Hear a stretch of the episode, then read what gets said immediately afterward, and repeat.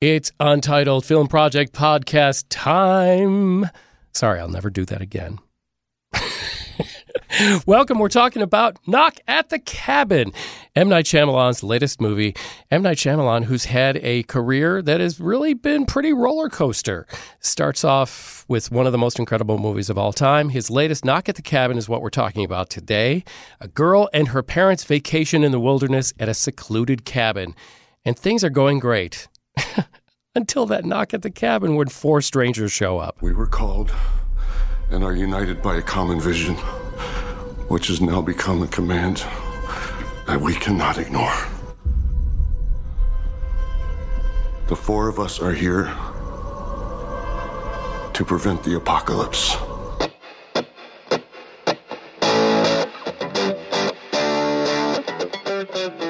Knock at the cabin first takes. Let's start with Jeremy Gover.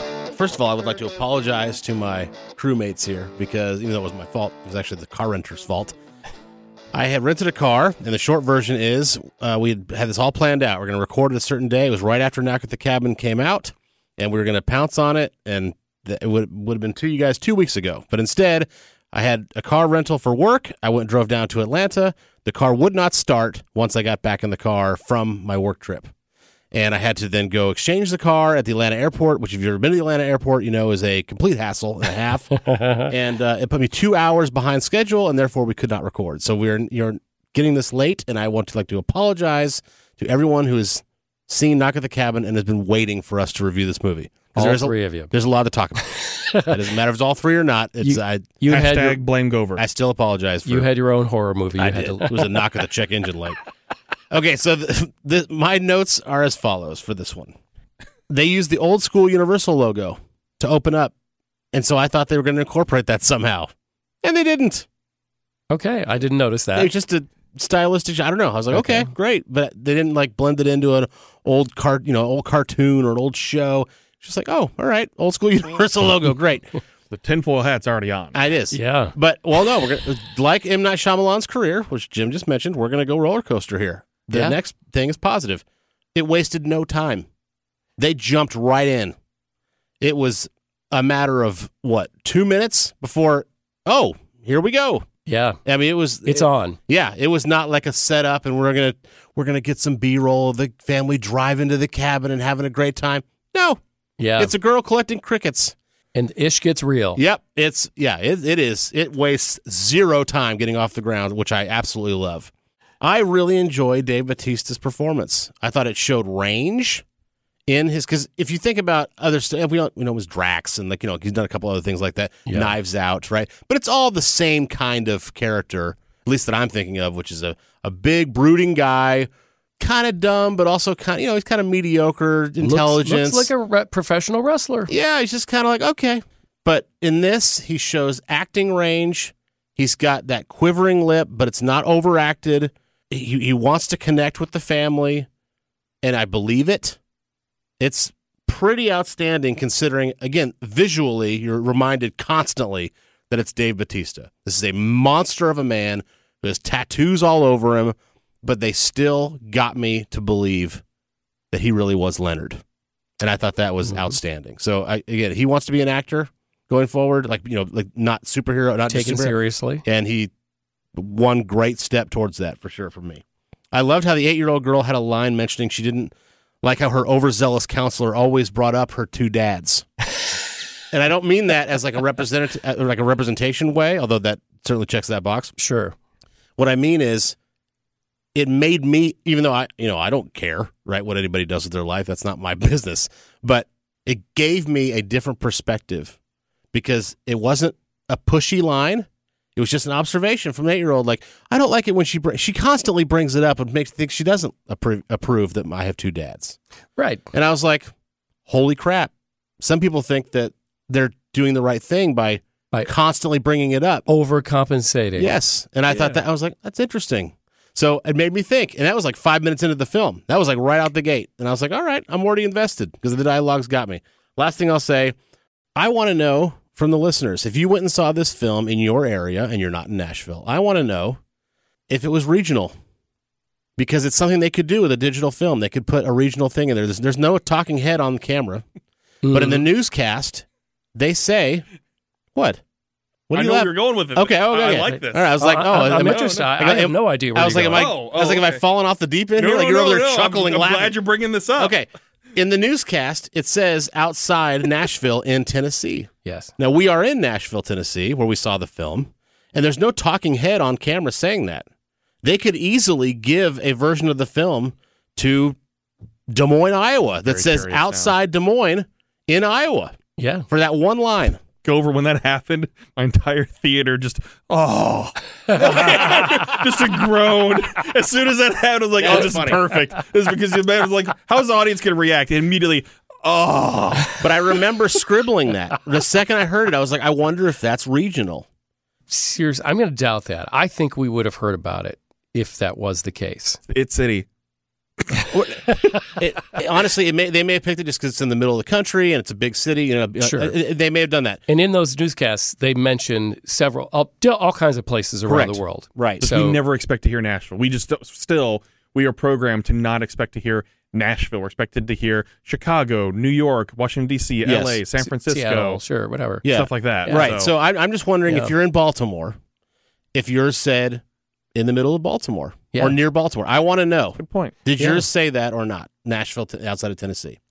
Maybe I'm way off the mark and I'm way overthinking it. But I remember thinking like if, if there was a if there if the newscaster was on screen when she said it, I Mm-hmm. wouldn't even have thought that. If there were any other director, I'd be like, no.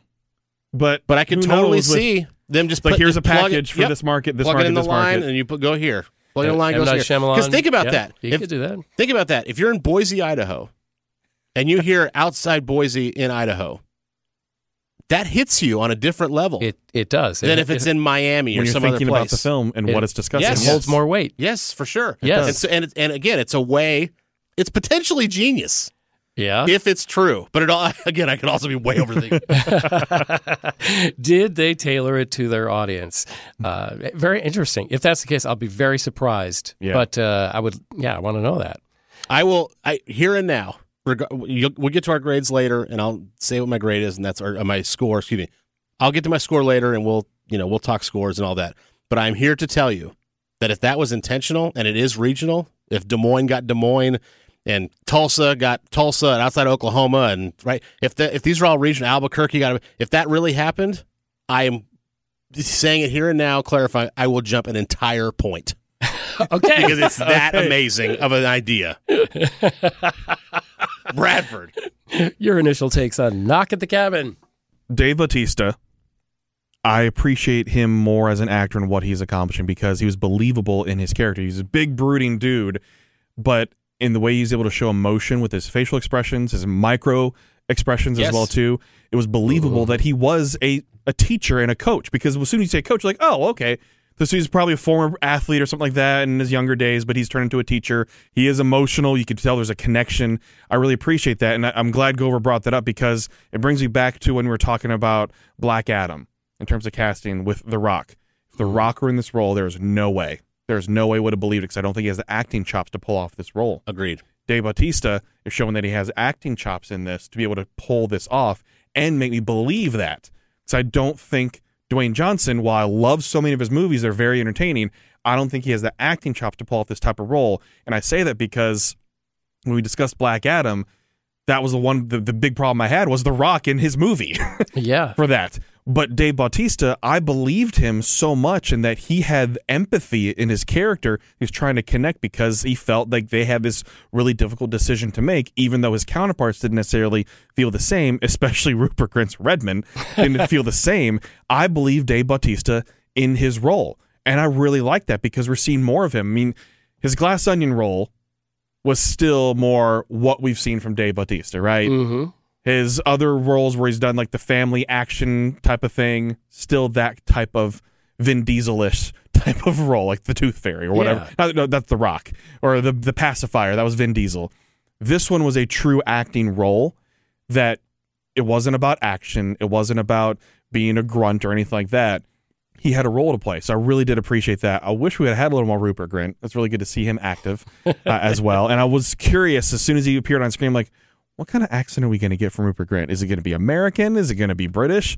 It was Massachusetts. It was Boston, is what we got out of him. It was uh, working class. Yes, it was. And overall thoughts of this movie is as, as I'm watching it, it's obviously what M Night Shyamalan's wanting you to do is question so many things of is it real, is it not real? When they're bringing up the timing of the newscast, they they could have known this. This has been a story for a while. I knew this, and also the differences between the two parents, between Eric and Andrew as well, and how they see the world and their worldview.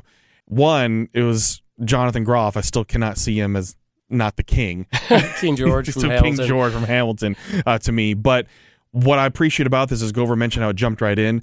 Is they kind of explained the characters with flashbacks, I really admired that. and I like that because we're getting tidbits of story as the story's progressing. So the story's still Mm-hmm. moving along while throwing in tidbits of the past to not make you feel like it's coming to an abrupt halt or that you had to over explain in the beginning to get to where you're at. because they're not long either. They're not long. They're Right. like 30 seconds, 40 seconds, a Yeah. minute at most. Vignettes. At the, Yeah. Yeah. So I really liked it because it was enough, though, to get an idea of these characters, to build why Andrew felt this way of why they was being targeted and attacked, why they felt this way with family, why they felt so many different ways, why they felt like they could be targeted, even though they necessarily weren't targeted. They were just the people at the cabin, and the four horsemen were told to go to that cabin. But those flashbacks also serve to introduce doubt to the audience. Yes. Yeah. Which one 100%. is it?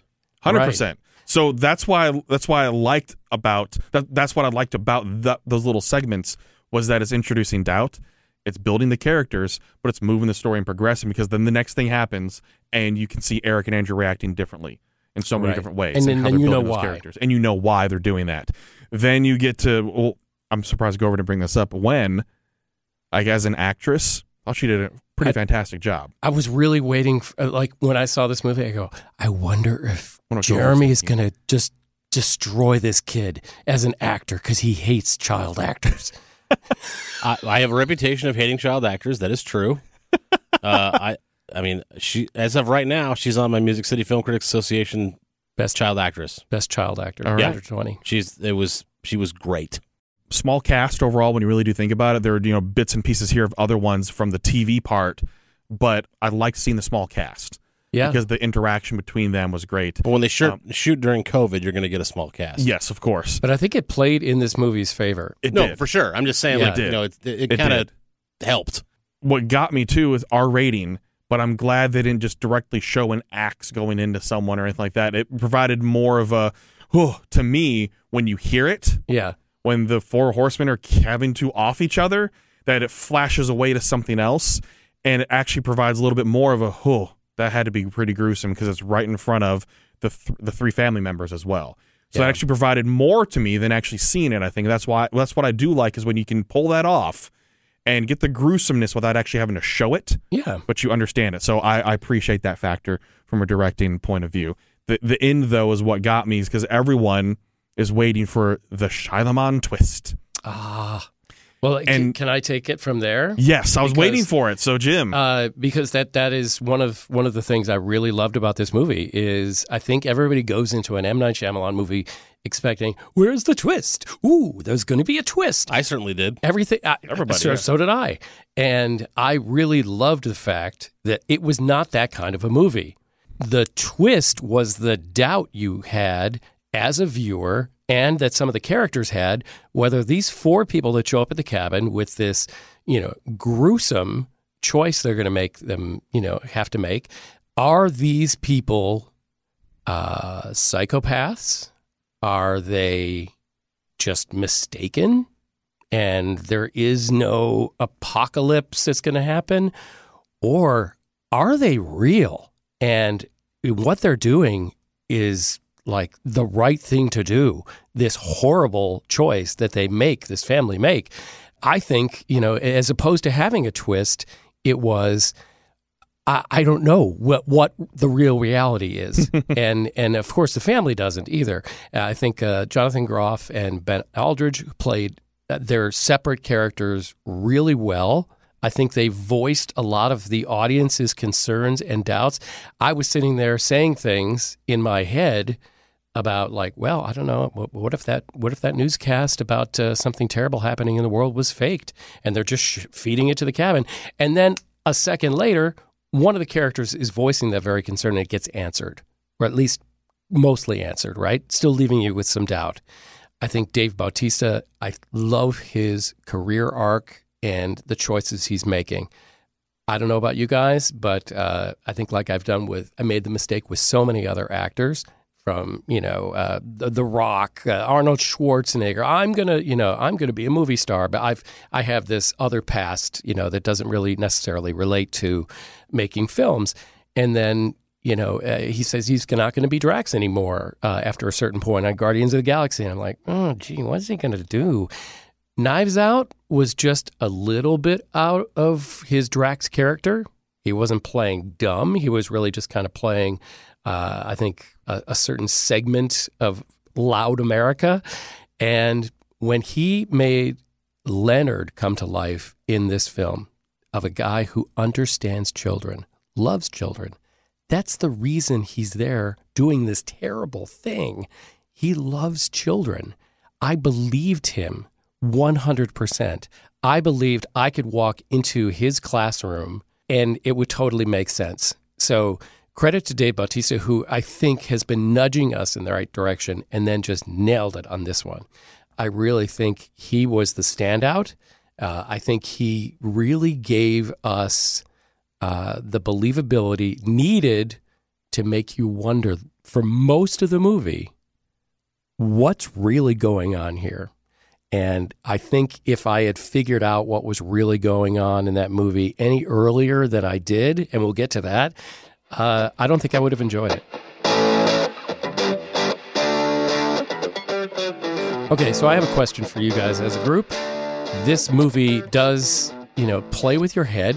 Whatever these four people are saying, is it going to happen? Is it real? Are they just out of their minds and this is crazy? you really don't know till a certain point. And I've talked to a lot of people. Where was the point in the movie? And here's where we're going to get into spoilers, really. At what point did you realize what the reality truly was?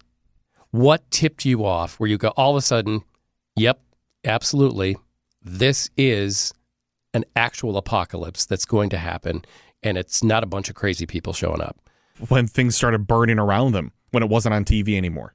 Seeing on TV, there's still that fourth wall, but as soon as like a crash happens or things go up in flames, fire rains down from the sky, and you can see it, I think that's the moment there. And it took that long to get to that point because on TV, anything could be pre recorded, could be faked. What if they're feeding something in there? Somebody else could have control mm-hmm. of, of everything there. But when you see with your own eyes, there's only so much that can be controlled that that was the tipping point for me at least. Jeremy? For me, it's when Leonard took his own life on the porch, and when he was doing it, the plane fell out of the sky behind him over the left shoulder of the character. That was the same for me. That was the that was the moment where I was like, okay, this is really happening. Right.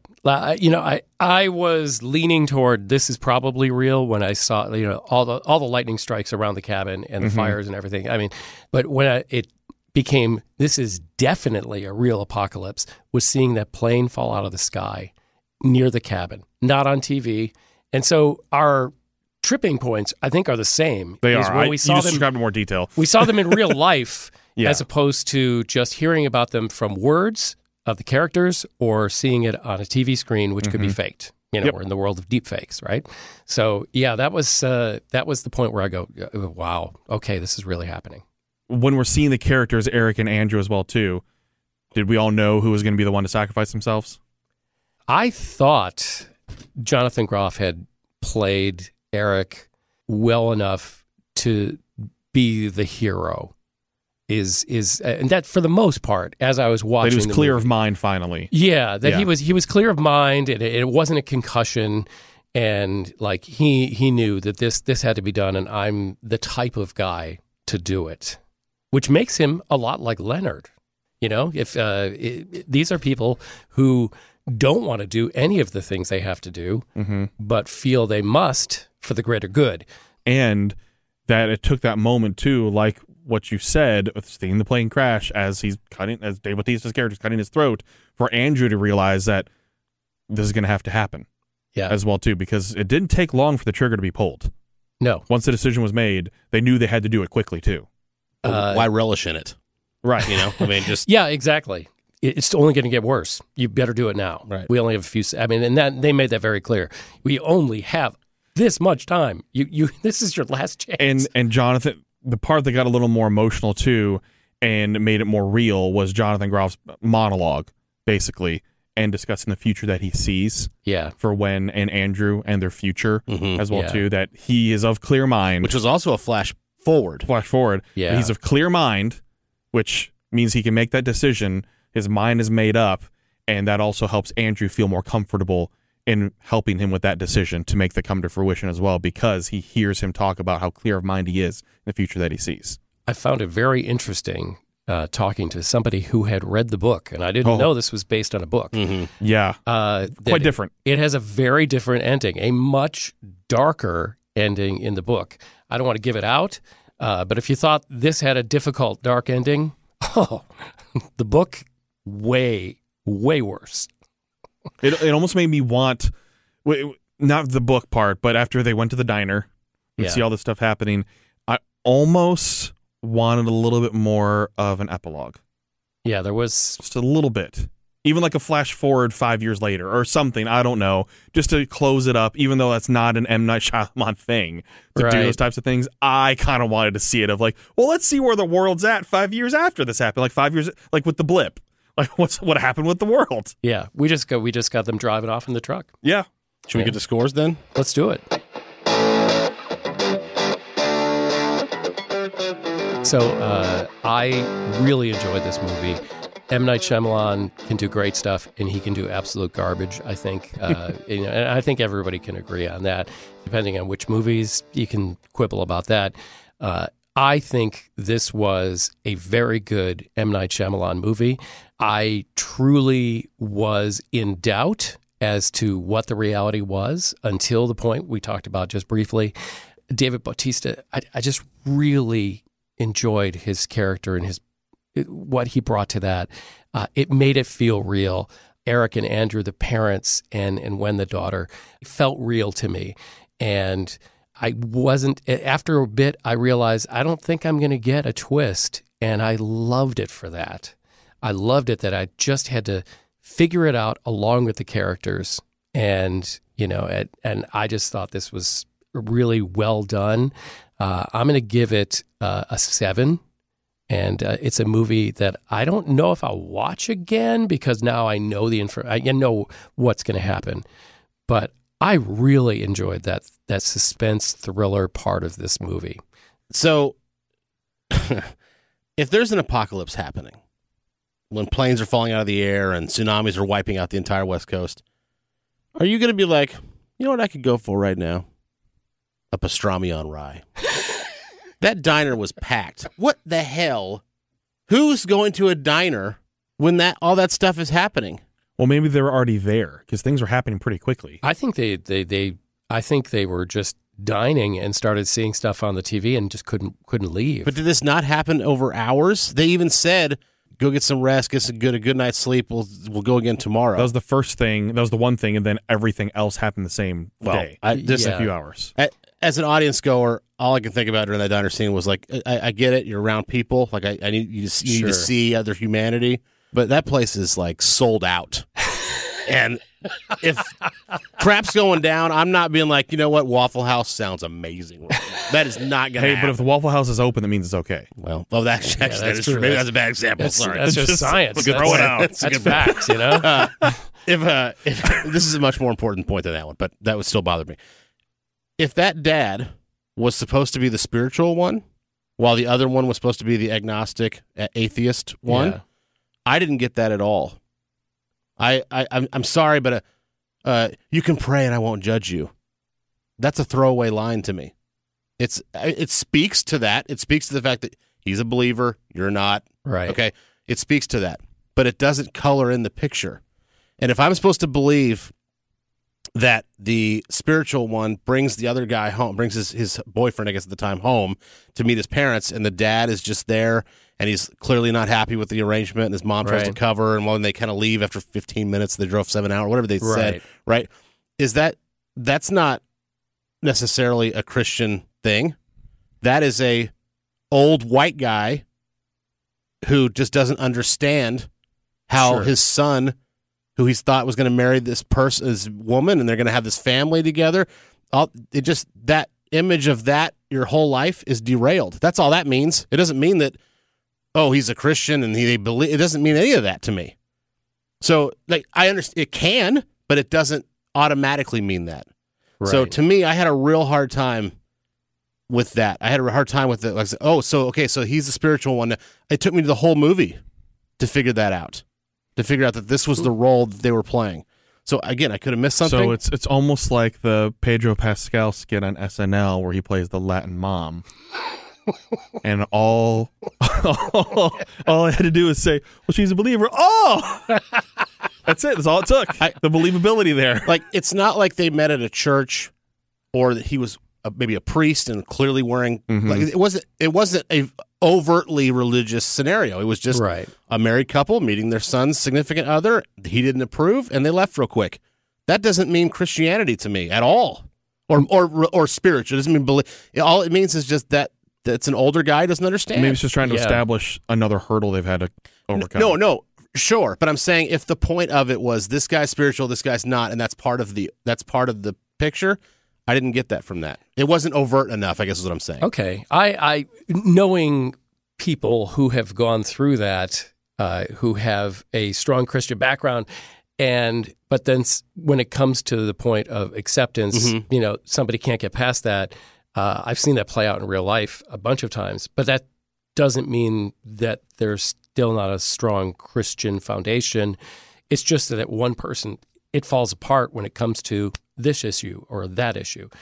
Yeah, I'm not saying that that's Yeah. not real. I'm simply saying that if that if I was supposed to gather that this guy's spiritual, this guy's not. If I was supposed to, he's from a spiritual upbringing, I'll put it that way, Okay. and this guy is not. If I'm supposed to gather that from that scene, that flashback scene, that's not. I guess I didn't even. yeah, I they're don't- not gather that at parallel all. to. I don't think I, I got that. I, I really, I think I saw that as uh, Justin said that that was just another hurdle they had to get through uh, to get to the point where they are now this family. And that is exactly how I took it. I'm simply saying that in retrospect, at the end of the film, when he's giving the monologue, like Yeah, he like I saw something in the you know in the mirror and like you know all like all these But spiritual sure things. what he saw. He's understanding that there's the four horsemen. Like he he has a vague understanding of that, and they've come to the- like that. The apocalypse is really that all. It seemed like I should have like they should have established those two personality traits. I don't know. I, I, again, I, I could have missed something for sure, but I, I just thought that was very loose, and I didn't care for that. I might have missed something also on this, but I, I'd love to open this up for discussion to a point because I know we're giving scores here. But I never got an answer as to why that couple was chosen or why that cabin, whoever would be there. You're not supposed to get that. yeah, I don't, But that's that's real loose to me. You're too. wanting too much from a movie like this. I think. yeah. I, I really think. explanation. well, it's based on it has to be them. They say it over Right. and over again. It has to be you. Because- you have to choose Because the why? four horsemen were told at that cabin, whoever is at that cabin, it has to be them. They have to make the choice. right, okay, and I- it just came to a, in a vision. Yeah. Yeah, a shared vision. Like this kind of movie, I, f- I think you're wanting too much, expecting too much Very explanation. possible. And like I said, I I, I maybe I, I over you know like I, I, didn't see it. accepted the answer that they gave is what I did because Okay. then it's not, not as important. And I hate to even say this, but it's not that deep, even though it is that deep because it's that deep of a movie. I know what you're saying. I know, I know, I know what you're saying. no, you're right. Yeah, you, you're. I think you're just expected to buy into it. Like, yeah, they they they've seen the visions. They're believers, and you know they were just told to come do this. Because even the couple, the Eric and Andrew don't understand, and they're still contr- trying to understand. So you being that perspective of Eric and Andrew, because you still don't know, it's like you're asking along with him. and you still don't get enough of it. But I think that's okay. it is okay for 80% of the movie until the climax when you're trying to, when you, you're supposed to get answers so I, I i I was just like why i got you know why and i didn't understand why and then the last thing is i left well second last thing i left the theater feeling unfulfilled not relieved not sad just indifferent and i think that Ooh. works against the movie and then my last thing is M. Night Shyamalan is hit or miss for me. Sixth Sense, hit, obviously. Lady in the Water, miss. Unbreakable, hit. Signs, miss. The Village, hit. Knock at the Cabin, miss. I give it a 4.5. Hmm. I like signs, I like signs. but uh, four point five. That's a that's a much lower score uh, than you've given in a while. Well, I mean, and Jim even said it is hit or miss. We all know that. I think every single person knows that, and it's hit or miss depending on the person. yes, how it they does interpret a film. Yeah, it So- hits and misses everyone. So obviously, it did not hit with Gover for those reasons, and I understand that because I can't argue with that because everyone interprets an M Night Shyamalan movie differently. Indifference is uh, that's rough because that is certainly something that no filmmaker wants. I mean, I think they would. I think Shyamalan would rather have you hate his movie Than being uh, indifferent to it. than be indifferent. The only character that I was I left feeling sorry for, of will come as no surprise, is Wen. Yeah. Because she lost one of her parents, Should have witnessed all this. and she right, and she had to go through it all. hmm That's the only person. Everything else, I'm like, okay, I don't know why. I don't know So- why I care And- because you didn't give me a why. but even then, as they're flashing through different things, as they discover things in the truck, Yeah. that's also becoming the reality of how each of the four horsemen were telling some truths, except for Redmond, who was true. Andrew did Yes. nail around in the head there too, but he was trying to change. That's what they showed as well. Yeah. That's why he changed his name. But how Adrian did have a son. Yeah. Oh, for sure. I mean, stuff like that is like trying to save her son. How Sabrina, you could tell, definitely was a nurse. She cared about. She about cared. She cared about people. saving So lives. Yeah. all those little things like that too, and, and that's made it more real. And it, this, I'm I'm glad we had some time after this film because I don't think I could have formed a good opinion on it if we recorded the day of or the day after. Mhm. These are the types of films that take some time to digest, to You think about, simmer. to read as well, and to really Mhm. think about these characters and think about so many different things. So I appreciated the non-twist in this as well. What bumps the score up for me is Dave Bautista's acting Yep. his ability there, uh, and the non-twist actually bumps it up for me because I was wondering what the twist would be. That's always the thing, right? Mhm. As we discussed, it's always the thing of what's the twist? What's what's going to happen here, or how are they going to twist this? Once we got so deep in this movie, and going, what are they going to do? Is it a movie set? Is it something like they've already done that? Like Right. not having the twist to make this being the real apocalypse. That's a twist enough Yeah. right there. So I actually came in in my mind with a lower score than what I'm actually going to give it because the discussion helped me understand more about the film and actually have my own thoughts come to more fruition after we discuss this as well too. Wow. We're not just entertainment. We're educational. when you say it like that, you're going to the bottom shelf. so I came in here and I was expecting to give it a six. After further discussion and reevaluating what I thought about the movie, especially Dave Bautista, and having more discussions about the twist or the non twist on it, I'm giving it a seven. Upon further review, it gets a 7 Mhm. I have one last question to ask you about this, guys. Did you feel, or do you feel now that I bring it up, that it is possible that Wen and her surviving father become two of the next four horsemen and eventually have to take on the role that Leonard and the gang had to do in this movie at some point in the future? Why you got to be like that? I'm writing the next movie. Why, why And gotta- if anybody does that, they owe me a check. Tap at the cabin. tappa tappa tappa, That sounds like the I, don't even say the it. bad channels at the hotel room Don't say it. version of this movie. Gover's gonna cut that. I might leave it in. Oh, actually. Oh, please, please don't cut it. Don't cut it. We heard about it at the beginning. Jeremy, tell us again, what's the big question you have for this episode? Jim, thanks for asking. I, you know, I don't know where that came from. The four characters who descend upon the cabin are the symbols, of course, of the four horsemen of the apocalypse. Which, if you think about all four of those people, it kind of represents the different types of people in the world. Yeah. Kind of. Right? bit. Like you're like, okay, this person's usually angry. They may not be like, okay, like Rupert, but you know what I'm saying, right? Sure. This person's sympathetic. This person's help. You know. So with that in mind, it's a reach. I know. With that in mind, the big question is, what character that you've seen on the silver screen do you most relate to? Again, I know it's a reach, but that's just that's how I, that was my. oh, does it have to be silver screen? It does have to be silver screen. I Did you picked pick a TV show? yeah, I picked the TV character. All right, we'll let Bradford pick a TV show. Oh, I thought, Actually, like- I thought of which which character from this movie did you have to? Oh relate? no! Oh, So we have three completely different perspectives. Okay, here. well, Uh-oh. well, well, this is kind of interesting. So let's let's. Uh, Should I start to buy you guys some time? No, no, I- Okay. we I- roll with it. All right. I, I I'm going to give you the answer that I thought was the question. Okay. So why don't May you works. uh, why don't you s- start with uh, the the way you gave the question? Okay. What's the character you most identify with? So in the movie Can't Hardly Wait, Oh boy, Preston Meyers is who I most is who I most identified with and while watching the film. While watching the film, not now. Okay. I'm 45 years old. when I when watching the film in the late '90s, it was me to a T. Okay, now I have not seen the movie, Okay. so tell me why that character is like you. He's an everyday dude, nothing special, not popular, not a nerd, just a guy who's just everyone kind of knows, but no one really knows, right? Yeah. And he wants the popular girl. He wants to be in a relationship with her. He wants to offer her more than what she's always offered, which is sexual advances and just, you know, eye candy, right? All that, right? He wants to give her a deep relationship of like, I want to get to know who you are.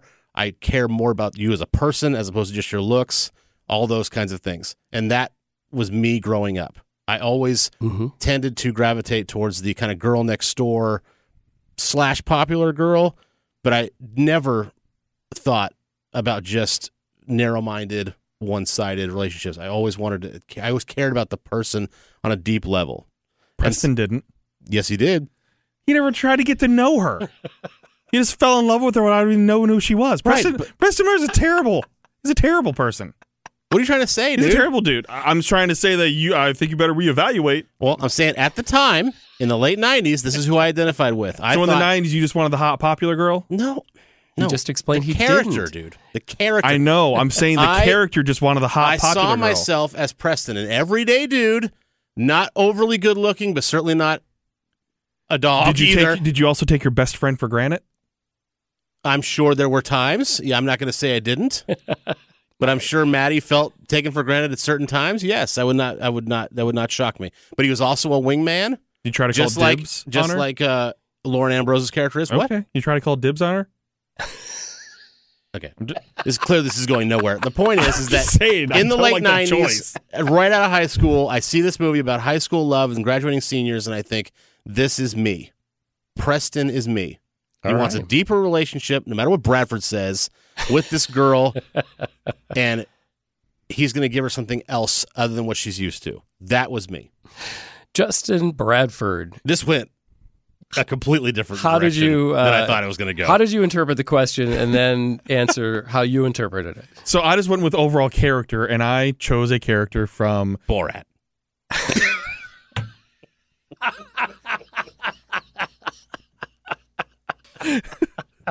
I'm sorry. Go ahead. I'm sorry.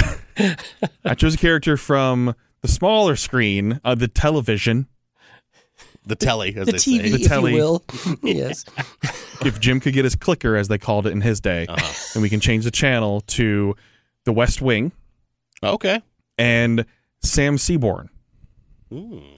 which Rob Lowe's character in The West Wing, idealist, tries to see the best in people, loyal to a fault, is very disappointed when people disappoint him in terms of the loyalty and the idealism as well too. Okay. Overall, just especially those first four seasons, a very good person who doesn't always win necessarily, but still tries his best all the time, um, and is there for the people that entrust him and tries to do his best all the time. Those are the I know I'm you dive so much deeper into Sam Seaborn, but as a character, But in those are the qualities that you felt you shared with him. those are qualities I felt I shared with him as well too, and always trying to be the person that doesn't want to be involved in a situation of battling and fighting. I think there was one episode with China and Taiwan where he's trying to help de-escalate those situations. I hate conflict as a person, so he try to de- tries to de-escalate quite often as well.